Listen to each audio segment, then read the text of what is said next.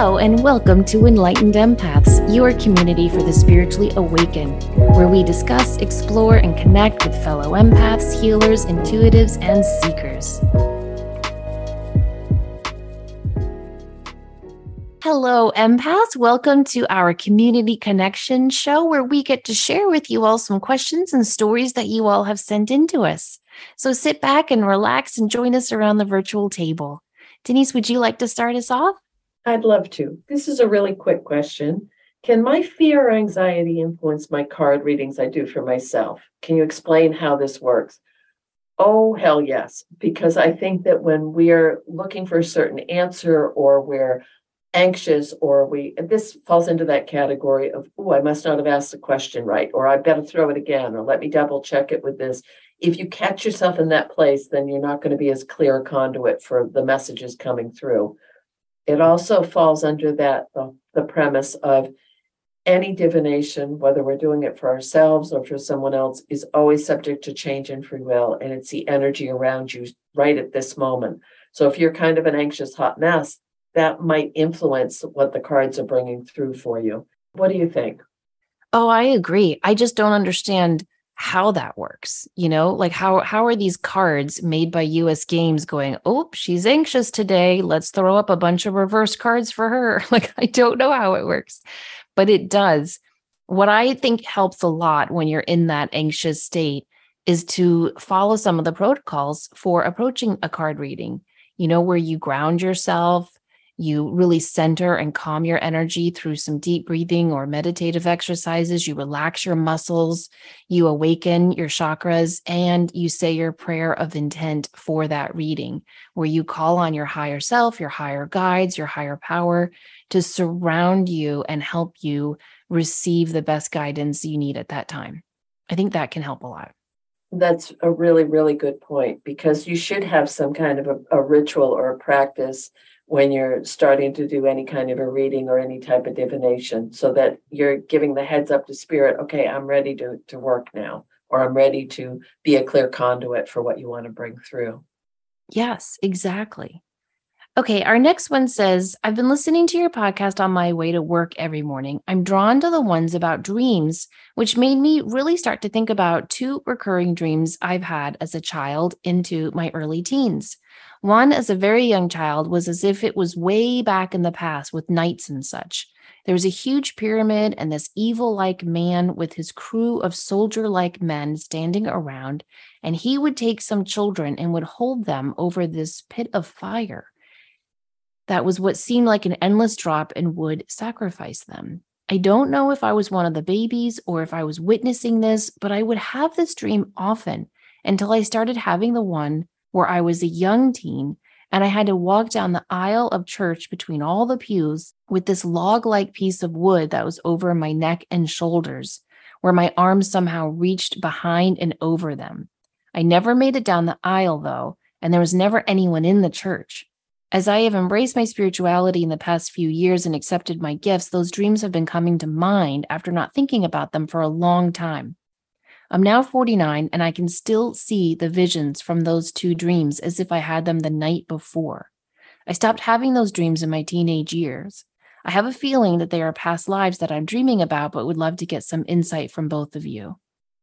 I think the fact that the first recurring dream this listener had as a child and it was about something traumatic and awful happening to a child and then as, as he or she became a teen then the dream was a teenager having this I think that was part of the humiliation they would do, where they would, you know, you'd have to put your hands over that wooden log in front of the public of the village.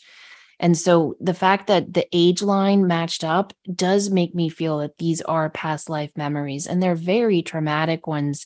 And that's often what happens is our soul will remember the highlights and the lowlights of past lives. And so, if we're still working through some of those issues, right around the same time that occurred in the past life is when we might have these dream experiences. And it's a way of, of us healing them to recall them and to remember, I am safe now. So, to me, these do sound like past life dreams. What do you think? I agree. And it could also be indicative of something that's happening in this person's life now that is they need to heal that or they're feeling uh, victimized or ostracized or humiliated it could be reflective of and they're revisiting those same feelings that they had experienced in that other life. Maybe not to the same degree as burning pits of fire but there's something of those are those are dark dreams. Those are heavy. Yeah. Yeah especially for a little person. Right. My goodness and it makes sense of, of starting to wake up that they would come back again. And i don't know why dreaming about it often is sometimes enough to release it. Yes. you know i had a friend who was really struggling with some infertility issues and you know they did ivf and nothing was working. And she started having these dreams where she was a concubine and every time she delivered a baby the head of the concubines i guess would would take the child from her. So she could still be a concubine to this i guess emperor. And just having that dream you know i don't know what it did but within the year she was pregnant naturally. So i think she had this soul level fear of, oh, if I get pregnant and give birth, the child will be taken from me because that was her past life experience. And just dreaming it and giving voice and recognition to it was enough to heal that for her. Oh, that's a very good point. It, it's fascinating, isn't it? It really is. Our next one. I recently listened to your episode on how do you sense energy and spirits. As I was listening, I noticed I've experienced all of the senses in various varying degrees. One of the most jarring senses I've experienced is clairaudience. This has happened a few times to me, most recently just about a month ago. I'll be sleeping in my bed at night and literally wake up to the sound of someone saying my name. It's a calm, even keel voice and is very clear. I've become somewhat used to this, so I usually wake up, my brain registers what happened, and I smile and quickly fall back asleep. The next day, I'll wake up and realize what happened and regret that I hadn't tried to connect or investigate more. I also see angel numbers daily, get ringing and absence of sound in my ears. I've been told by two separate psychic mediums that Archangel Ariel is with me always and I'm connected to her in some way. My question is if you think these occurrences are all connected, what should I do the next time I wake up to hearing my my name. Do you have any book recommendations connecting with angels?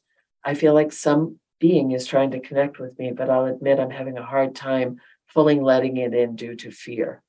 Well, I do think it's all connected. I think that it's it's cool as all out to get such clarity and to hear that uh, objective clairaudience from an outside source rather than subjective where you hear it in your head. It also the other physical things that she mentioned the absence of sound, the ringing, um, you know, having different things happen in her life that do that. And I agree. When you wake up in the night, think, oh, it's similar to I'll remember this dream, and you don't write it down, and then it's gone by morning. As far as this person made a very good point of it's a calm, even keel voice. It's very clear. There's nothing uncomfortable. She's smiling. So I, I think that as far as trying to connect with you 100%, but there, it doesn't feel like there's anything to be afraid of. It feels very comfort, comforting and protective.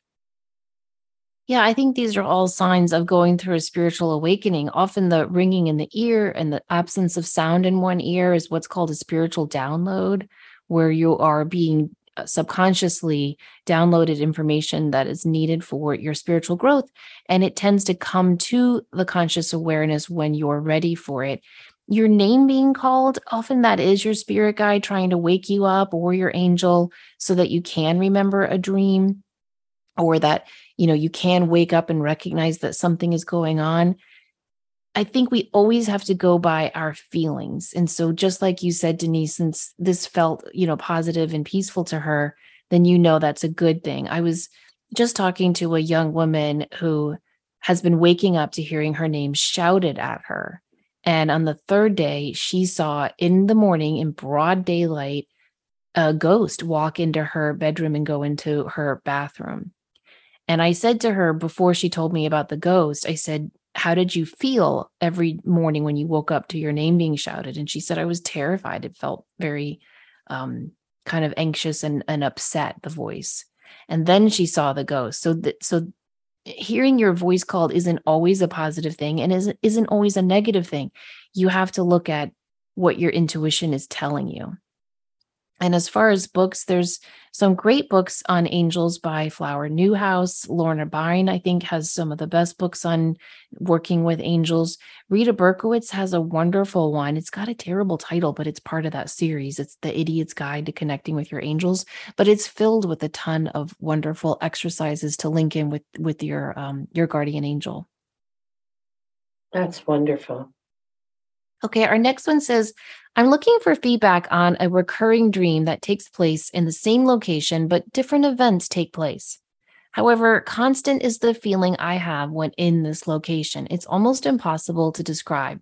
The closest thing I can use to describe it is home or comfort, warm and familiar. The dream always takes place in an underground cavern or lake. The walls are made of what I assume to be granite, and the water is blue, turquoise, and clear as can be. I can always see the stones on the bottom. Whoever runs this place has built a walkway above with a door. There are always people there swimming and playing. It seems to be open to the public and full of joy, but very quiet. No one talks. The funny thing is, this place is always located underneath the National Cathedral. A beautiful hall with an elevator is on the bottom floor, and it takes you down to the entrance of this mystical place. In my dreams, I'm always telling my sisters or friends about it, and no one ever knew it existed. However, the people who are there seem to be regulars. I don't know what this means. I have a few guesses, but it is a little unclear.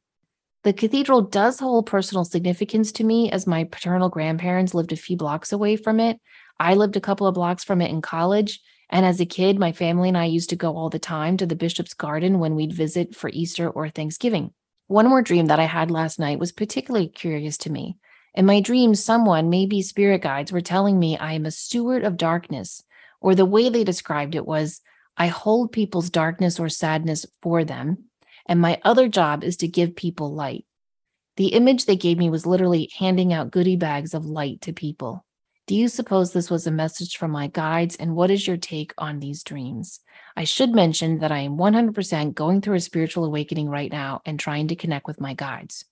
Wow look at the vividness in that dream, Denise. Isn't that amazing? It is. And so many fun things colors and water and symbolism and cathedrals. I love it. I absolutely love it. I do too.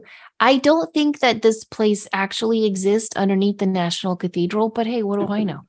I think the the National Cathedral is a symbol of connection to home, to family, to familiarity, to help her soul feel comfortable when she visits this place on the other side the water and everyone's swimming in it and it's so peaceful and comforting. You take that and then you take the more recent dreams she had, right? Where she's a steward of darkness, helping, helping to kind to me, it sounds like she's helping to cleanse people of some darkness in them. Well, if you hold darkness for people, right? If you're like a sponge and your job is to, you know, help absorb some of that from other people, you would have to visit a place like this to clean all of that off. Uh, that's what i think this is. I think that maybe her guard her guides are right and she really is a steward of darkness and she helps to kind of exchange some people's darkness for more light. And then she goes to this beautiful place on the other side swims in these healing waters and is cleansed of all that she's accumulated from other people throughout her conscious day. What do you think of that take? Uh, I do. I like that take. I also love the, the line about goodie bags of light. That's a great visual. It really is. It really is. And it, and it's something we can all do. I re- I remember this powerful dream I had where my guides were telling me if you simply walk throughout your day and ask that blessings be bestowed on that person you're passing or that person who's ringing you up or that person who's in the car next to you at the stoplight how much beautiful, powerful effect that can have. So I do think we all can be stewards of light and hand out these goodie bags of light by simply asking for the people around us to be blessed or to visualize light around them. And I, I think it's great that she's having confirmation of this in, in her dreams. Our next one says, My mother used to call psychic hotlines, and I was always fascinated with the idea of psychics. But I felt like those hotlines were fake and a huge waste of money. Church never worked for me. Then I dated an atheist for a while, which really messed with my head. I had no divine belief system at all for most of my young life and felt extremely alone as a child. I wanted to believe that God existed because everyone else seemed to, but I couldn't, just couldn't get there. I finally had a clairsentient moment in 2003 when I was going through a very hard time, crying on my bed. Then suddenly I felt a warm blanket laid over me, and I just knew God existed. That was it. It was that simple. I was wide awake, it was real, and I can still feel that blanket wrapped around me if I stop and think back to that moment. I was touched by an angel, I believe. From that moment on, I didn't wonder anymore and started looking for answers that made sense to me.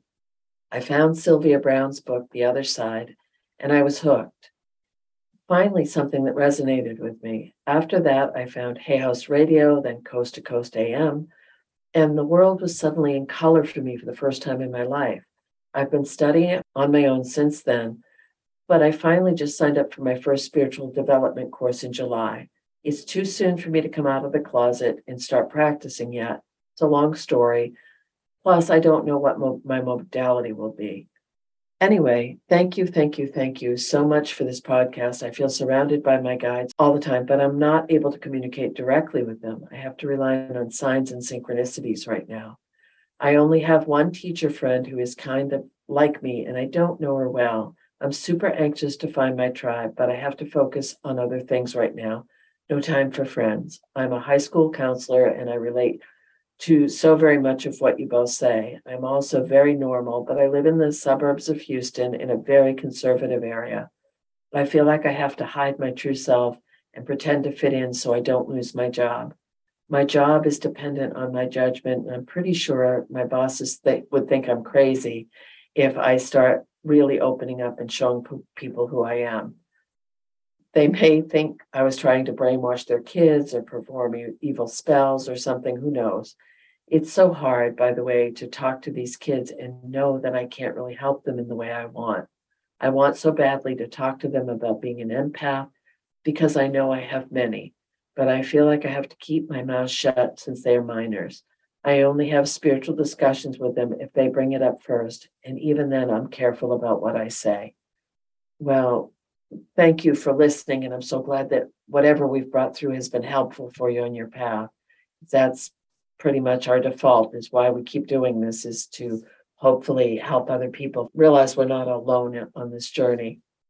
As far as psychic hotlines, I think that's the same as calling psychics. There are some that are good, there are some that are not. And I am always really, really concerned when there is such a ridiculous rate that someone's asking you to pay per minute or they there are certain devious practices where they'll try to keep people on the line for a certain amount of time in order to get their numbers up and i, I think that's morally and ethically horrible. It's a horrible thing to do to people especially it can become a very addictive practice which we had talked about in, in a different episode. What i love is you went through church you went through all of these different things and then you found what resonated for you and it all the pieces started to come together. So congratulations it's just incredible that you found that within yourself and that you felt it and you trusted it. And if this goes back to there's always something that kind of gets our toe in the door and you got it through sylvia's browne's book which led to hay house which led to coast to coast. It, you it, the synchronicities and signs have been following you the whole time. I think you are connecting with your guides. I think that the signs and synchronicities are a way that they're presenting to you. Um, and as far as needing to stay in the closet to protect yourself, I completely understand that and respect that. And one thing you may, you're you're being incredibly conscientious of not overstepping bounds, but with with minors and also in a conservative area. But you're right they'll open up to you and holding space for people to express what they believe in a non-judgmental place you may be having more of an impact than you realize. That's what i took away from this because you can say a lot of spiritual things without saying spiritual things Does that make Right. sense? Like you don't have to say like, "Oh, you have three guides around you and they're really helping you with this math test," right? Like but you can say you have so much love and support around you that you probably aren't even aware of and you're going to get through this and so I do think that that she is probably doing everything she's being asked to do and it, it just feels during those spiritual awakening moments you can feel so alone like where is my spiritual tribe and who can i talk to this weird stuff with you know and that can be very very hard and i think i well i hope shows like ours but i i know listening i i used to listen to hay house radio when it was live and do you remember that years ago? Now it's totally gone. But i know in the early years that helped me a lot just listening to other people call in and and share stories that were similar to mine and going oh i'm not alone and other people have those same thoughts and other people are trying this or looking into that too and that was really really helpful something else that helped me a lot was taking a ton of classes so if if you're able to you know find a class an intuitive development class a meditation class um, a reiki class whatever resonates with you I'm not saying you have to like, you know, meet your best friend at that class, but it is nice just to be in that energy of like minded thinkers. I found that to be very comforting. And if you're in a conservative area, I'm thinking about a group that I worked with recently, and one person was very adamant. I am in the closet. I'm staying in the closet. It's I'm fine with that. I can't let this leak into my real life at this point, but was able to build such a strong community of support in an online venue. So that's one positive thing that has come out of the mess of the last few years is it's interconnected us all on a global level. You may not have that option right in your neighborhood, but there are a lot of people just like you looking for you in that comfort as well. Mm, so well said. Okay, our next one says After reading Samantha's fabulous book, The Awake Dreamer, wow, thank you. I began making an effort to remember and record my dreams, and I've noticed a pattern. There is a recurring pattern of three people, two men and a woman, coming to my house. The first time they went to the east side of the house and stayed working outside. In the second dream, they came to the west side of the house and again worked outside. In the third dream, I saw them coming up from the driveway. I hid because I didn't want to let anyone in. They came to the north side of the house and walked in through the sliding glass doors without knocking. I was angry and demanded to know what they were doing in my house and what they wanted. The apparent leader, one of the men, acted indignant that I would be angry. He didn't answer, but acted as if I should be grateful they were there. I persisted in asking him what they wanted. Ted Danson appeared at the sliding doors and walked in. I appealed to him. He soothed things between me and the headman, and I left the room to deal with another issue in the cellar. I was having two art pieces framed, and a man was working on them there. There were two collage pieces in the shape of hearts. One was whole, and the other I had done as half a heart and wanted to be sure the framer understood my intention. I was then in a sort of cafeteria with a lot of people sitting at tables. It was well lit, and I felt safe and happy. There was miscommunication between people sitting at the tables. Some would think another person was talking to them, but not notice when someone was actually talking to them. We all ended up laughing about it. I became aware that I had beautiful eyes and thought, I wonder what my life would be like if I had such beautiful eyes. I should note that before this last dream, I had done a meditation and set an intention to meet my spiritual team. Did I invite them in? They were so ordinary looking, and I definitely did not care for the head man. I found him arrogant and imperious. They sure didn't feel like what I expected in a spiritual team. Perhaps that is why the image of Ted Danson appeared. I immediately felt safe and appealed to him for help, which he did. I am encouraged that I've been able to remember my dreams. I have struggled with this for a while and am encouraged that I'm starting to see patterns. Now I wish I understood what it means. Okay, well, that is really interesting because we've got a lot of symbolism here. We've got these people, first they're outside, then they just walk right in. That, and you don't want them there and you don't feel comfortable with them there. You hid from them. The head guy made you feel very, very uncomfortable. These are not your spiritual guides, in my opinion, because you would know and you would feel comfortable and you would your soul would recognize them. So this could be a symbol of boundaries that are not being set in your life because in dreams our home is represents our body right? Like like our the shell of what holds our soul. The house holds the people inside of it. And so to me this is a a message that there is some boundary with either three people in your life or three areas of your life that maybe you are not setting the strongest intention that you could. The fact that you went down into the cellar, the basement, that is often indicative of our subconscious, and you are working on collages of a heart. That means you know, again, in my opinion, that you're working on putting pieces together of self love and you're working in the basement, meaning you're working at the deep rooted self centeredness of yourself. You had this other dream where everyone was miscommunicating, but you realized you had beautiful eyes. To me, this is about how maybe you haven't always gotten messages that you are love, loving, and lovable, but you're starting to that miscommunication is going to clear away and you're going to be able to laugh it off as you put together these collage pieces of your beautiful heart and recognize that not only do you beautiful eyes but you are a beautiful soul and you are here to do beautiful work on this on this beautiful planet. And yeah i would agree that ted danson came in as a symbol of your guide and the more you continue to work with your dreams i bet you'll be able to see how your guide actually looks you know? Maybe he is ted danson denise right? What do i know Maybe Ted Danson is a night worker. Maybe. I was trying to figure out if it was Ted Danson from Cheers or from The Good Life. Me too. Me too. That was a beautiful explanation. Thank you. I have absolutely nothing I can add to that. That was incredible. Our next one, I need your insight, please. I'm a school counselor. A woman did a presentation for our district a few years ago. The slogan that came out of that presentation is You Matter. Since then, we keep getting things thrown in our direction with that slogan, and now my team wants to buy a shirt with that slogan on it. It's very triggering for me. I feel like it's a lie. Despite what our bosses say to us, their actions basically tell us that we don't matter over and over and over.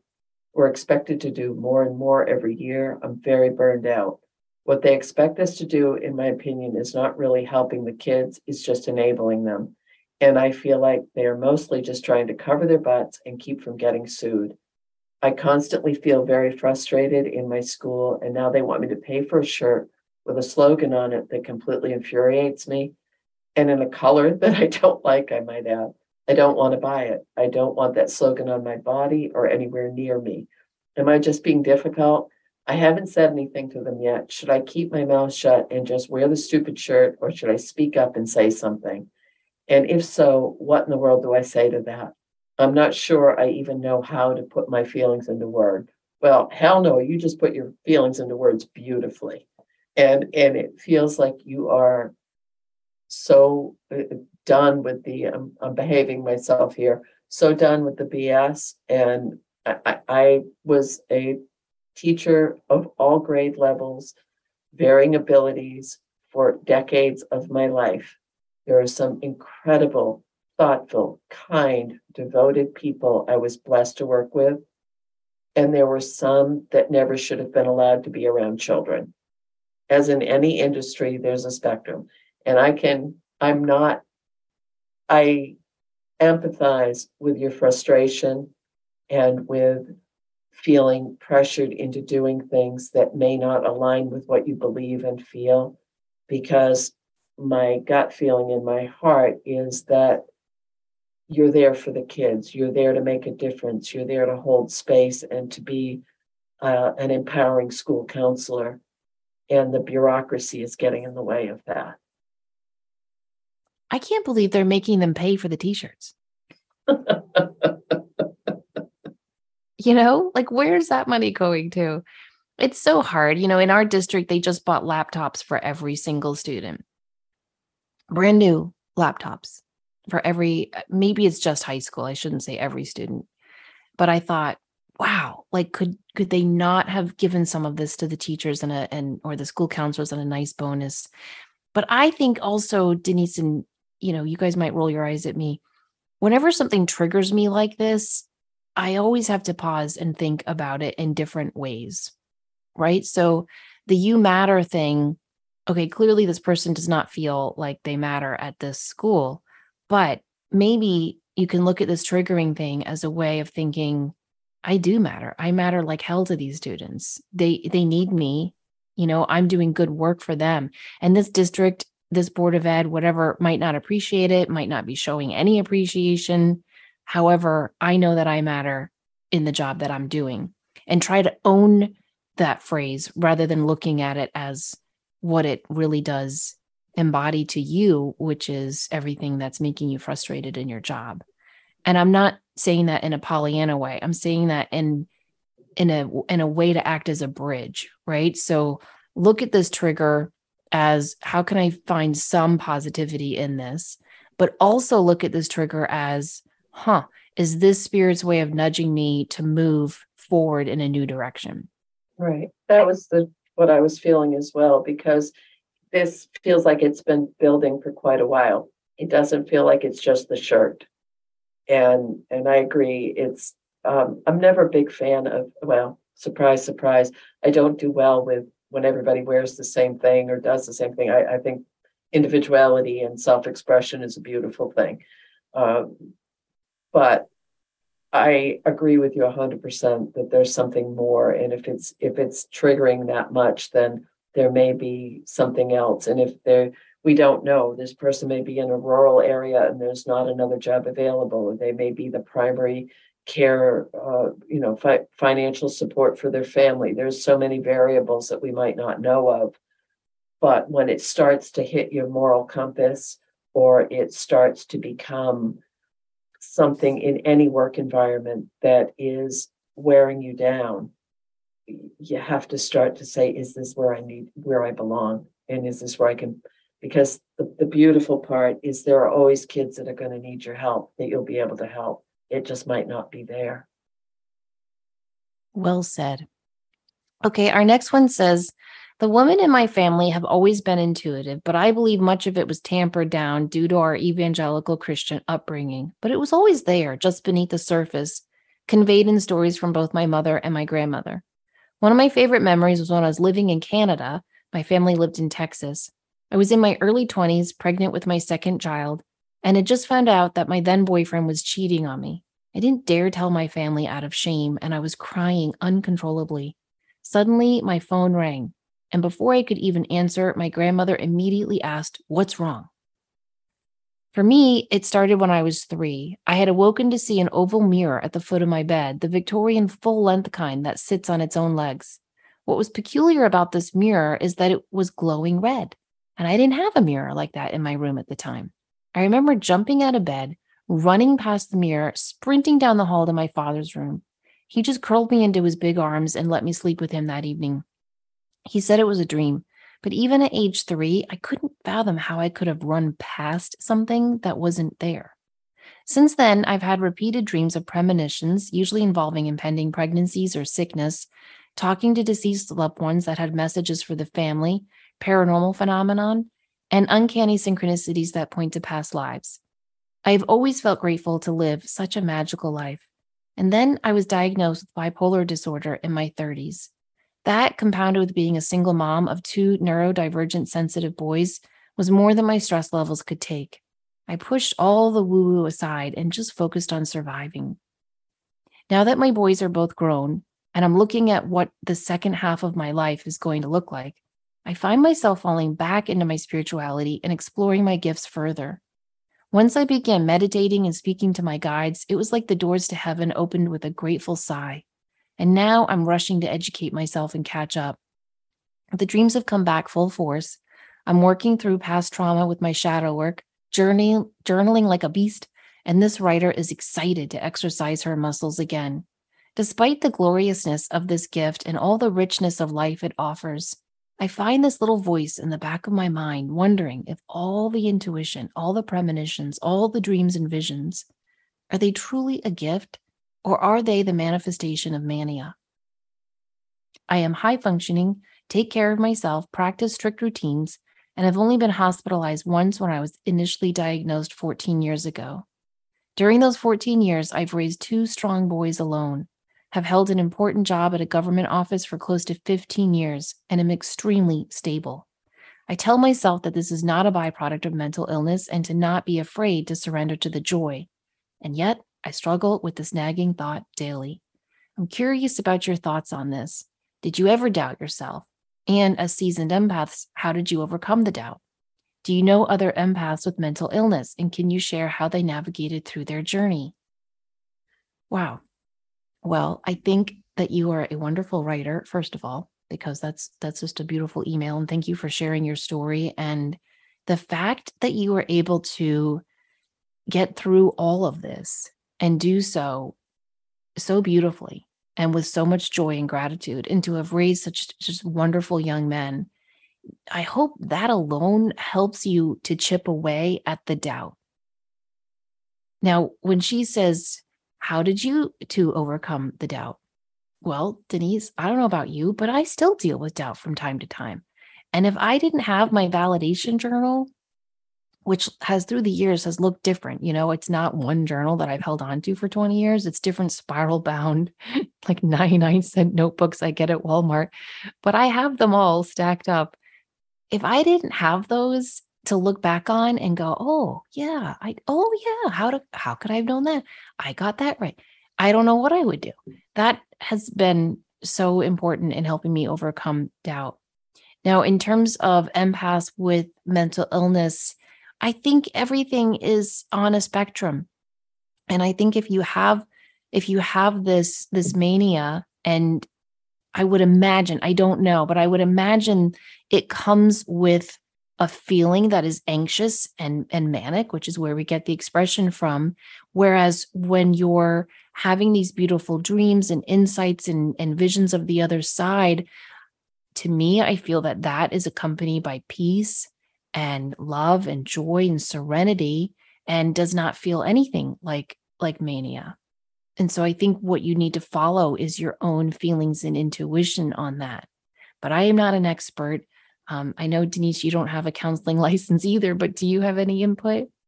I agree with you that i think we all doubt that because some of it is pretty interesting where we end up with our intuition or the signs we get or the dreams we get or the synchronicities. But I, I think that the fact that you're cognizant of when you're in a manic situation or when you're experience mania, that's part of the indicator of whether or not you're making a connection or not. When we're connecting with spirit, we're, we're allowing our auric field to expand. We're allowing our consciousness to expand in order to connect with that expanded collective energy that we all have the virtue of, of reaching out to. So I don't feel that it's the mania that's allowing you to do that or the um, mental illness. But again, I, I, don't have a, a degree that says that I can prescribe. There's a difference. There's a real difference when someone is not able to function in society or in their daily life because of the impact versus being able to manage it. And I, I feel like that's kind of skating around the edge, but it's also uh, if, if, you're not feeling a mania episode during this, I would say that it's your intuition. As Samantha said, there's there's a spectrum to everything, but your your writing is beautiful your words are beautiful. And I think that what you're sharing is going to help empower a lot of people that are listening. I do too. And you know that expression, we all have a cross to bear? Mm-hmm. I think we all have crosses to bear, right? And so we might have a cross to bear in our relationship area. We're going to have a cross to bear in our career stuff. I think when it comes to opening up and trusting our intuition, we all have our own unique cross to bear you know it might be other people's opinions it might be the religion you were raised with and it might be this but we all have this struggle this difficult dance with doubt. So just know that you're not alone with that and i think it is absolutely fine to pester and annoy the hell out of your guides and keep asking them for validation. That has helped me a lot don't you though? It's so it's so wonderful when you can say like okay i feel like that meditation experience was you and it was so wonderful and i felt so great after and you know maybe it was all in my imagination maybe it wasn't. If it really was you please show me a blue feather today yeah and then you know you see that that blue feather i i just think that's that's a great thing I asked for an owl last week for a sign for something. I was like, mm, there's no way this. And I never see an owl. I think I've seen an owl twice in my life. And so I'm driving home from the gym, and my mom calls me and she's like, Samantha, I'm out of cigarettes. You know, God forbid the world's coming to an end. So mm-hmm. she said, Can you please stop at a gas station and get me cigarettes? I'm like, All right, fine.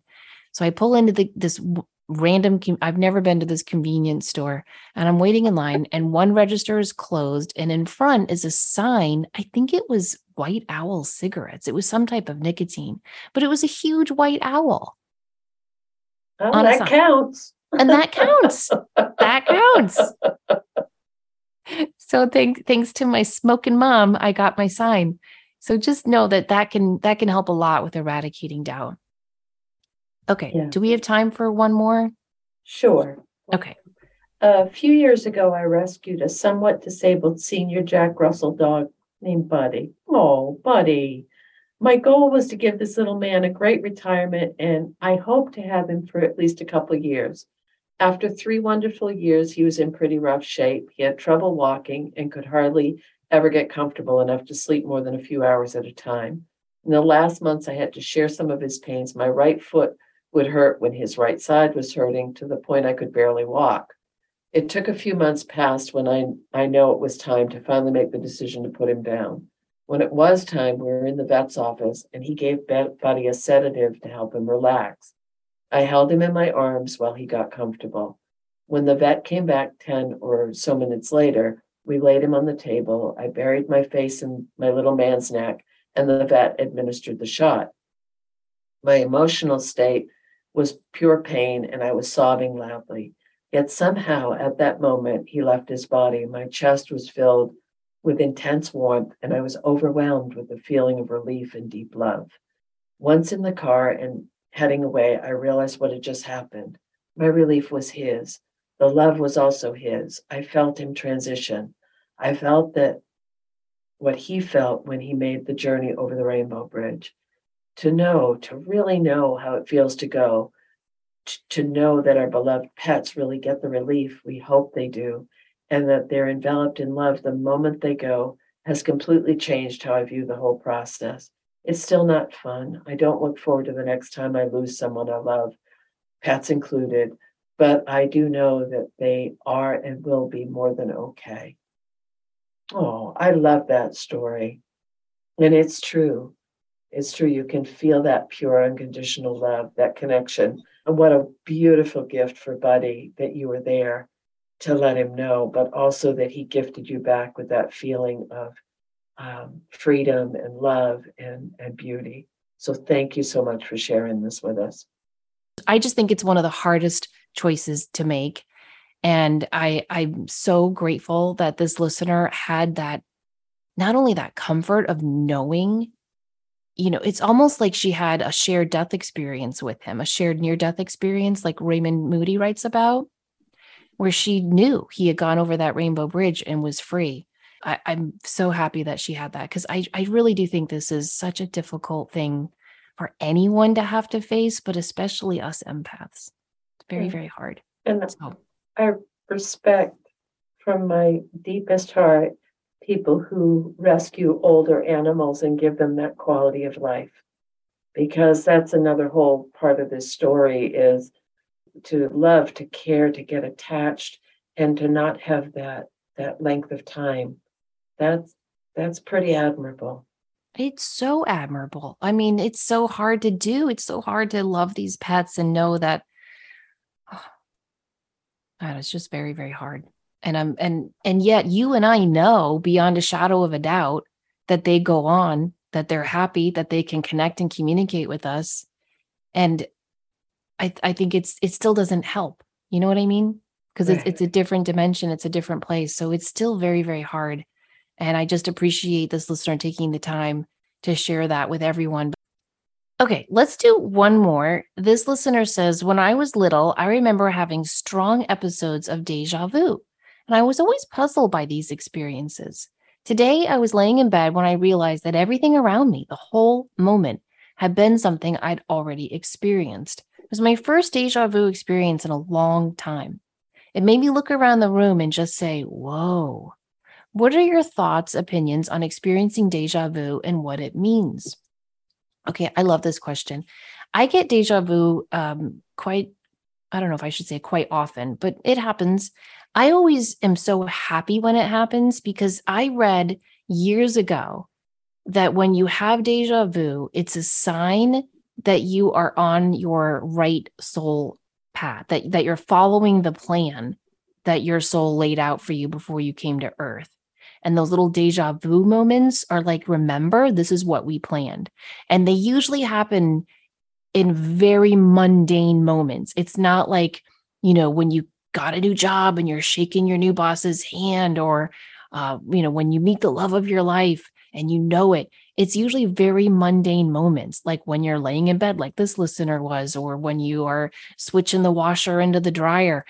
And, and it's supposedly on purpose in those little mundane moments to let you know hey, just a little heads up, you are exactly where you are supposed to be in your life right now. So I've always loved that explanation. It really resonates with me. I have read other things that have said deja vu happens when you are a part of you is aware that you are living parallel lives and those parallel lives are bumping into each other. And I think that's interesting too. What do, what do you think? I had heard that first one that it, it's kind of a checkpoint. You're on the right track. That we, and I, I remember when I read this years and years and years ago, it was that we put those into the contract almost as checkpoints on the on our path, on our life's path. So when we have those and that instant recognition, I think it's fun. I love that feeling of deja vu. It's like, whoa, this happened before. I felt it. Or are maybe we are in a different dimensional realm and we're doing this. That's one of those things I don't think we're going to really know until we're out of the suit. Um, but, but but I um I love this this story as well because this this note is just so fun deja vu is a really cool experience. It is, and it reminds you that there's there's magic all around in the world, and there's so much that we don't know, and we'll never know until we go over there too. And and I love that. I love contemplating. What's that famous quote? You know, lean into the questions. Don't necessarily seek the answers. Just lean into the questions. I think that's so so wonderful to be able to do that. Thank you so much for sending in your experiences, your stories, and your questions with us. If you want to share a story or a question with us, you can email us enlightenedempaths at gmail.com. Don't forget to join us on our Facebook page, Enlightened Empaths. And if you want to connect with Denise or me, you can check out our websites, samanthafey.com or thegratefulmessenger.com. In the past, Samantha and I have offered a really fun intro class, Mediumship 101. Due to different constraints in both of our lives, we're going to shift that a little bit, and I'm going to be offering that on my own in the month of November. It'll be a slightly different format than what we've done in the past of meeting weekly. This will be held on two Saturday afternoons, Eastern Standard Time. You'll still have access to all of the information and meditations and and practice exercises and personal exercises but it'll be a more condensed time frame so if you'd like more information on that you can go to my website thegratefulmessenger.com go to online classes and there'll be a description and a link to sign up. If you have any questions about this you can email me denise at thegratefulmessenger.com and i'm more than happy to um, give you more information. Thank you guys so much. Have a great week. And remember, as always, to show up, do great work, and share your light. Take care. When you need mealtime inspiration, it's worth shopping Kroger, where you'll find over 30,000 mouthwatering choices that excite your inner foodie. And no matter what tasty choice you make, you'll enjoy our everyday low prices, plus extra ways to save, like digital coupons worth over $600 each week. You can also save up to $1 off per gallon at the pump with fuel points. More savings and more inspiring flavors make shopping Kroger worth it every time. Kroger, fresh for everyone. Fuel restrictions apply.